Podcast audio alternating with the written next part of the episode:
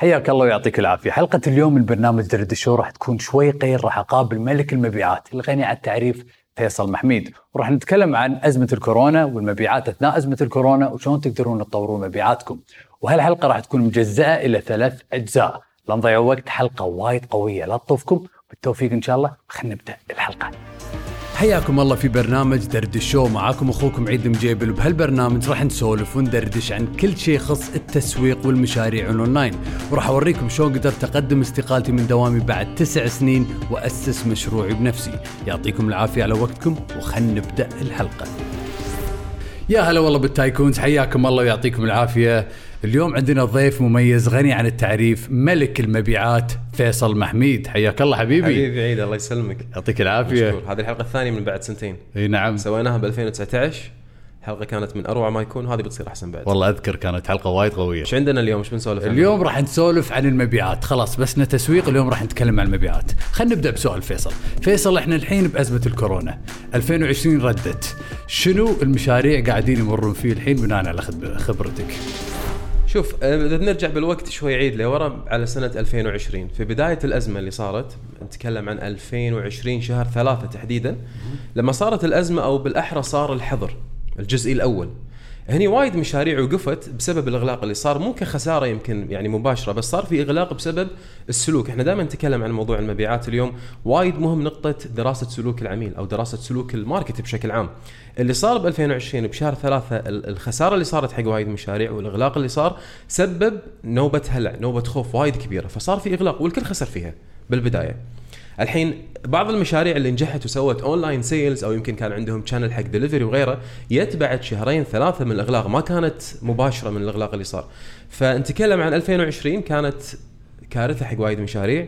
تكلم عن موضوع المبيعات نزلت وايد حق وايد مشاريع في مشاريع خسرت. الصعود اللي صار في المبيعات حق بعض المطاعم والشركات تحديدا صار عقب شهرين أو ثلاثة خلال الحظر الجزئي الثاني لأنه صار الوضع شوي فيه تعود عرفنا وين رايحين قمنا نستوعب القرارات اللي قاعد تطلع. فبهالحالة شوي صار في آه، تشجيع أكثر. شهر سبعة تحديدا 2020 المبيعات كانت عبارة عن صاروخ قاعد يطير. حق وايد قطاعات. وأقول لك السبب يرجع حق شنو؟ رقم واحد توفر كاش. الناس كانت قاعدة توفر كاش. رقم اثنين القرارات السياسية اللي طلعت من ناحية توفير الأقساط وغيره وتأجيلهم. فصار في وفرة مال صار في وفرة سيولة. طلعت مرة ثانية وين؟ على قطاع ال ال ال الماركات الفارهة اللي هي luxurious products بالإضافة إلى ال- الخدمات اللي ممكن الشخص ياخذها علشان يحسن من حياته بشكل عام. من مثلا ال- الأمور التجميلية في العيادات من مثل ال design الداخلي من مثل التأثيث هذه الأمور صار لها spike وايد عالي في المبيعات. رجع مرة ثانية النزول بسنة بشهر 11 و12 كان بسبب نهاية الكاش الناس خلصت صرفت وايد ما كان في نفس قبل احتفالية راس السنة وسفر غيره ظل الكاش موجود. جينا بشهر واحد كان سيء. شهر اثنين ترقب كان سيء طلعت قرارات جديدة كان أسوأ. دخلنا الحين بشهر ثلاثة البعض يعتقد إن 2020 رجعت. ممكن هي نفسها ممكن تكون أسوأ. فإحنا لازم يعني على قولتهم وي ادابت ان نوصل حق مرحلة أحسن. أنا وياك قاعد نتكلم قبل تصوير هالحلقة وقاعد تقول لي عن في ناس شغالين ببراندات راح يطلقونها الحين بنص أزمة الكورونا. إيه. ففي ناس عندهم الجرأة إنهم قاعدين يكملون يأسسون مشاريع وقاعدين يطورون مبيعاتهم ويستثمرون وفي ناس ماسكين ومتخوفين. فأي قطاعات تتوقع أن عندهم الجرأة أكثر ولا تنصحهم أنهم يعني يستثمرون في المبيعات أكثر؟ شوف هي ما أقدر أقول عنها جرأة في البداية لأن اللي قاعد يحصل من الأمور اللي قاعد أقول لك عنها من شركات وايد كبيرة. فالشركة لما تكون وايد ضخمة عندها توفر بالكاش وايد كبير فالخسارة بالنسبة لها ما تكون مضرة نفس المشاريع الصغيرة. البعض صار عنده اونلاين ما كان مستوعب موضوع الاونلاين البعض قام يغير سلوكه حق الاونلاين بشكل كامل. لا تتصل دائما تواصل معي واتساب دائما تواصل معي عن طريق الموقع دائما كلمني يعني remotely آه لما تقول remotely فيصل تقصد بالتليفون؟ آه لا زوم زوم yes عن طريق اللابتوب أقول لك ليش. التليفون البيع بالتليفون لا زال ثقيل وايد. وللحين يعتبر التليفون من أقل الأدوات اللي فعالة في موضوع البيع. نسمع وايد بمصطلح cold calling لما يسوون cold calling على البياع ثقيلة وعلى الشخص اللي قاعد يشتري أيضا ثقيلة. ليش؟ اللي قاعد يبيع دائما قاعد يفترض إن هذا الشخص اللي أنا متصل عليه قاعد أذيه. وهذه غلطة من ال sales person. المشتري نفسه لما يتلقى الاتصال يبي يعرف خلال أربع خمس ثواني أنت منو وليش متصل وشنو بتبيع لي وش كثر تبي تعطيني. فهذه الأمور كلها راح تحط pressure وايد على ال sales person شلون تخطى هالشغلة هذه؟ ترفع السماعة ما تبيع direct يا إنك تترك انطباع وايد قوي حق العميل أو إنك تحدد موعد. زين شلون تقدر تترك انطباع في خلال دقيقة أو أقل بالتليفون. tone of voice نبرة الصوت. نبرة هي الصوت. رقم واحد دائما في البيع ترى حتى بال- بالبيع المباشر. direct selling face to face ال body language وايد مهم الكلام اللي تقوله وايد مهم. أنا بالنسبة لي اللي قاعد أشوفه بالسوق أو بشكل عام في مهارات البيع نبرة الصوت هي الأهم. هي اللي راح تترك انطباع وايد قوي على الشخص إذا كان واثق عنده المعلومات عنده ال experience فاهم في ال industry كلها فبالتالي راح يقدر يترك انطباع قوي. خل أقول لك شغلة عيد وايد مهمة. في فرق بين إنك أنت تترك انطباع علشان تبيع أو إنك تبني علاقة مع العميل علشان تبيع. تشوف أي هو الأهم أي هو الأصح بالنسبة لك وين ال client يكون flexible أكثر وتقدر تبيع. فكشخص مبتدئ مثلا ولا إذا أنا عندي مشروع اونلاين هل تنصحني على طول أروح cold calling على فكرة cold calling يعني إنه تتواصل مع ناس ما يعرفون الشركة مالتك على طول صح؟ ال cold calls اللي هي يسمونها المكالمات الباردة معناتها ان تتصل على أحد العملاء من الشريحة المستهدفة لأول مرة ما يعرفك ولا تعرفه. ممكن عندك معلومات عنه بس إي هذه النقطة اللي بعرفها. شلون عندك معلومات؟ شوف إذا كانت عن طريق البيع في ال B to B على الشركات من السهل إنك تطلع يمكن ال key contact person منو أتواصل معاه شنو ممكن اهتماماته وإيش كثر صار له experience بال market شلون ممكن أفتح معاه الموضوع. إذا كانت على retail اللي هي التجزئة على أفراد ما أنصح بال cold calling نهائيا. حلو حلو. فيصل أنا وياك قاعد نتكلم عن نفسية المبادر قبل هالحلقه إيه، تعبنا والأشياء اللي إحنا قاعدين نمر فيها. ففيصل أنت كمبادر أنت شخص يعني مثلا بهالحلقة يا شباب إذا ما شفتوا الحلقة الأولى لازم تشوفونها لأن فيصل راح يتكلم عن قصته وكل شيء مر فيه كمبادر. لأن فيصل مبادر قدم استقالته من وظيفته بعد كم سنة؟ عشر سنين. بعد عشر سنين قرر يقدم استقالته. فيصل عطنا نبذة بسيطة قصة. شنو اللي مريت فيه أثناء الوظيفة واللي خلاك تقدم استقالتك؟ شوف ال... أنا بطبيعة ال business اللي أنا فيه عيد كان لازم يكون عندي هال هال experience الطويل. أوكي. لأن أنت لما تقدم استشارات أو تدريب ما تي من واقع آه، معلومة عندك لازم يكون في خبرة. فأنت ما راح تقدر تدرب sales team إذا أنت عندك- عندك خبرة سنة أو سنتين. ما راح تقدر تعطي استراتيجي وتعرف ال sales pipeline وهالأمور والمصطلحات الصعبة إذا أنت أصلا ال experience مالك سنة أو سنتين. فلازم يكون عندك ال experience الطويل هذا. طولت بهالمجال اشتغلت في قطاع البنوك والاستثمار. ما يقارب العشر سنوات. خلال الفترة هذه حسيت إن أنا وايد شاطر بال sales ومو شاطر بأشياء ثانية اللي هي يمكن ما بتكلم عن خدمة ما بعد البيع الأمور شوية المالية وال وال operations والعمليات هذه كلها اللي تحصل بالشركات. قلت لازم أكون أفضل من الوضع اللي أنا فيه. وطلعتي كانت يعني لأول مرة يمكن من الشركة الأولى كانت بسبب سوء تفاهم. المرة الثانية كانت لأ آه، ما كان في مشكلة. كان مجرد إن أنا خلاص شفت نفسي أكثر وبطلع بكمل بهالمجال. طلعت كان عندي صفر project أذكر كان شهر سبعة برمضان كان. آه، zero contract ما عندي. شيء. بس كان عندي شيء حاليا قاعد أخلصه يعني. خلصت بلشت ال direct selling رحت طق بيبان على الشركات. معكم فيصل محميد هذه خدماتي. شكرا ما نبي. بعد سنتين ثلاثة رجعوا مرة ثانية نفس الشركات ترى اشتغلوا معي. بعد ما صار في repetition persistence الإصرار طبعا بالنهاية هو هو الأهم. ترى حتى في موضوع البيع. البعض يعتقد إن أنا كلمت فلان فلان ما يبي يشتري. خلاص fine لا يشتري. كيفه؟ أنت ما يفترض إنك تفترض إن العميل ما يبي. أنت لازم توقف هني حق العميل بطريقة محترمة بطريقة professional حتى تقدر توصل حق closing closing ما يبي يوم وليلة. ولا تقدر إنك تقول إن أنا الحين أبي أوصل حق العميل آه تواصلت معاه سويت له presentation مو راضي يفهم شو أسوي له. لا مو راضي يفهم مشكلتك أنت ك sales person مو مشكلة العميل. ما استوعب مشكلتك أنت ما سكرت ال deal مشكلتك أنت.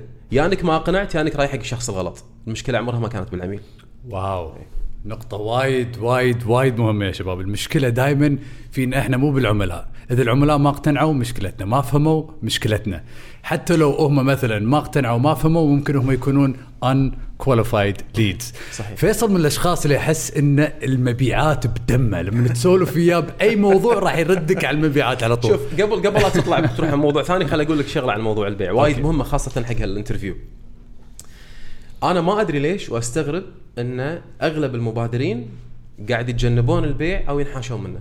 فتلاقي انه لما الشخص يطلع من القطاع الخاص بعد فترة من العمل وهو أصلا أصلا قاعد يوخر عن موضوع البيع وي بعدين يسوي ال business راح يقول لك أنا إيش حقي أبيع أصلا؟ أنا متخرج من الجامعة الفلانية وعندي مشتغل بالشركة الفلانية آخر شيء قاعد مع واحد أقعد اضر عشان يبيع يشتري لي مني وغيره من هالكلام.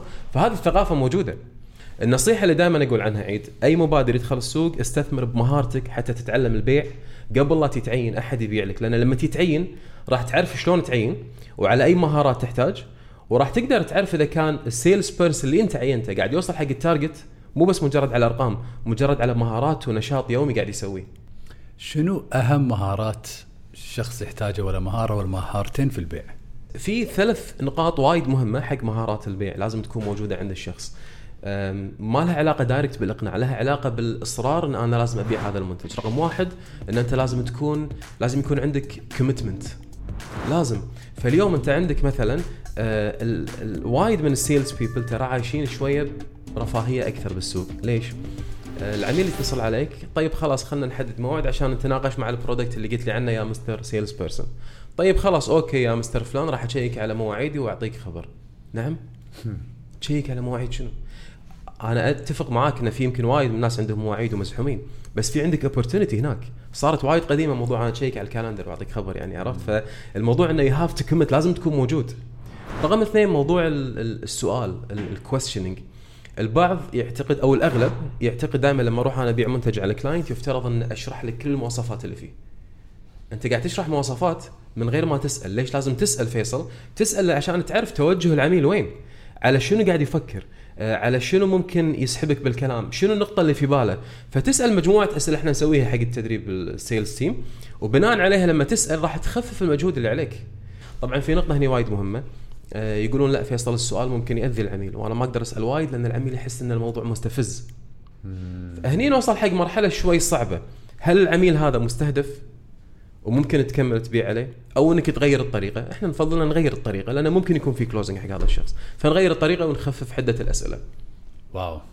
very لازم interesting. point very interesting point وهل تقدر مثلا أكيد الأسلوب يلعب دور صح؟ إذا أنا قاعد طبعاً. مثلا أحس اللي قدامي قاعد يحقق معاي أكيد ما راح أستانس لما ولا أبي أجاوب عليه. بس إذا قال لي حابين أسألك كم سؤال بس عشان توضح معانا الصورة عشان نقدر نلبي احتياجاتك. مثلا كذي طريقة حلوة إن نبدأ ولا شلون؟ آه، شنو إيه، طبعا شوف سكريبت. آه طبعا شوف والسكريبت يختلف من مجال لمجال ومن قطاع لقطاع وهالأمور هذه كلها بس السكريبت غالبا دائما ال tone voice تلعب فيه دور وايد كبير فمثلا لما تعطيها بطريقه شوية formal فيها وايد آه، رسميات ترى ما تبيع وايد. لأن آه، يظل أنت في عندك مثل حاجز بينك وبين العميل.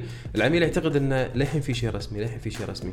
تخاف تتحد يعني تتعدل الطريقة هذه ويصير الموضوع كأنك أنت مطيح الميانة. بس هذه الطريقة أفضل. يعني أعطيك مثال. أنا ببيع لك هذا المنتج. آه، أستاذ عيد إحنا حابين نعطيك هذا المنتج لأن المنتج فيه واحد واثنين وثلاثة. This is not selling. أنت الحين قاعد تع- قاعد تقول عن هالمنتج. هذا مو بيع. البيع مرحبا أستاذ عيد شلونك؟ شو أخبارك؟ إن شاء الله تمام. شيكت على المنتج هذا من قبل. شفته. And you pause. تسكت ما يصير اللي قاعد يصير من ال sales people هو يسأل وهو يجاوب. آه، يا أما ارتباك يا أما آه، يبي يوصل حق العميل ترى أنا عارف وفاهم. هذه نقطة مهمة. حط له pressure على العميل. أنت اليوم رايح تبيع تبي تطبق مهارة حق البيع تبي تبيع منتج معين شيل ال pressure اللي عليك اللي انت خايف تحاتي المدير وال target وصاحب المشروع و score card وحط له pressure على عيد على العميل نفسه. فلما تسأل اسكت. A good smile and good tone of voice. تبين الثقة أكثر. شيكت على المنتج؟ اي شيكت عليه. إيش كثر صار لك تدور على هالمنتج؟ والله صار لي كذا كذا. بعدين أشرح شوية عن المميزات والخدمات وغيرها. بعدين أرجع أسأل مرة ثانية. كل ما تسأل وتشرح تسأل وتشرح راح تعطيك شيء اسمه buying signals اللي هي مؤشرات الشراء إذا وصلت لها راح تدري إن هذا close اليوم ولا بعد فترة المتابعة شنو مؤشرات الشراء؟ إذا واحد قاعد قدامه قاعد يشرح له وتحمس ابتسم قاعد ياخذ يعطي معاك قاعد يسأل عن السعر شنو مثلا لما يسأل عن؟ السعر شوف إذا سأل عن السعر بشكل مباشر من بداية الحوار غالبا هو ما يفكر بال value أو القيمة المضافة لأنه وايد هم السعر أوكي أنا أبيع اونلاين فاللي أنا قاعد أحاول أسوي استراتيجي قاعد أجربها بالبيع وبالسعر إني أوريهم السعر عشان آخذ أول لأ من البداية عشان يعطوني فرصة أوريهم أشياء ثانية. مثلا أقول لهم سعر الدورة ألف دولار وراح تأخذون كل هالأشياء.